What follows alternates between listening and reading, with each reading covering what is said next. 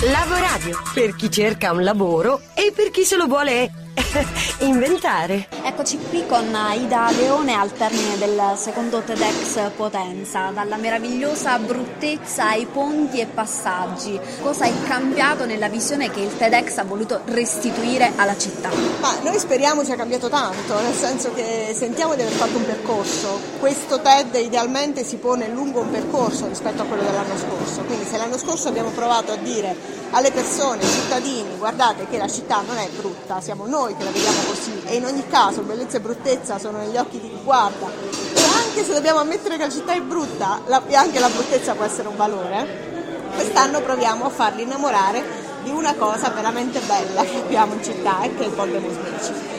Ponte Musmeci che ci stiamo attrezzando per candidare a Patrimonio Mondiale dell'Umanità UNESCO. Quindi il tema del TED di quest'anno non poteva che essere ponti e passaggi e abbiamo cercato di far venire persone che ci raccontassero ponti anche metaforici naturalmente, passaggi verso stati diversi. Abbiamo sentito Jacopo Melio, abbiamo sentito il funambolo Loreni, abbiamo sentito persone che idealmente ci raccontano perché studiano, perché lavorano su passaggi da un punto all'altro. E speriamo in questo modo di essere riusciti a dare un ulteriore scossa emozionale verso i cittadini anche quest'anno una forte attenzione alla divulgazione scientifica. In realtà questo è il format del TED. Il TED richiede proprio di indicare su un determinato tema persone con eh, background quanti più disparati possibile. E quindi la, nella prima fase, quella più divertente, diciamo la verità, di progettazione del TED è quella nella quale noi ci mettiamo e proviamo a pensare, allora questa cosa eh, da che punto di vista possiamo guardarla? Dal punto di vista della biologia, della storia, della natura, delle molecole, del cervello e in base a quello proviamo a cercare i relativismi. Sì, c'è un bel pezzo di divulgazione scientifica che però è parte integrante del format.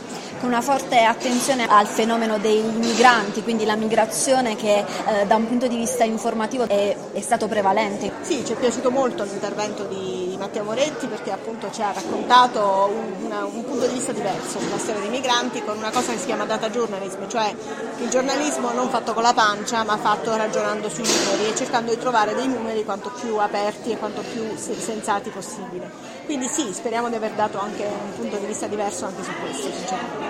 Ritornando invece a Potenza, al territorio, eh, hai dato la notizia a breve, la costituzione del comitato, la candidatura dal ponte Musmeci a patrimonio materiale dell'umanità. A che punto siamo? Cosa manca? Allora, abbiamo faticosamente ottenuto una delibera di giunta comunale, anche una delibera di consiglio comunale, che era la cosa che probabilmente avrebbe portato via più tempo e lo sapevamo, di adesione alla richiesta di un'associazione dei cittadini di costituire questo comitato.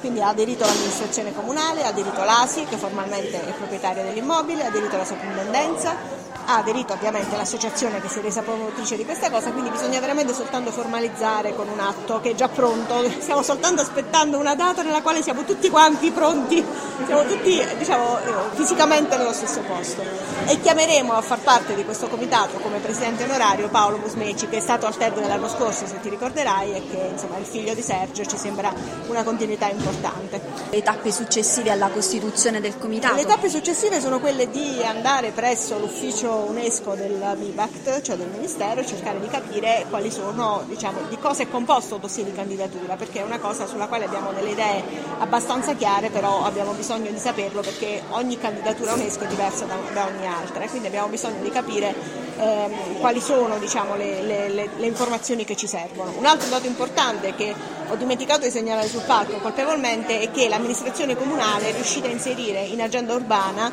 quindi in un documento di programmazione per la città 3 milioni di euro destinati esclusivamente al restauro del ponte Musmeci, che è un passo molto importante, senza quello non possiamo andare avanti. Possiamo ben sperare, ecco, lecitamente sperare. Scrivici a lavoradio.gmail.com Lasciati contagiare. Lavoradio. Energia positiva.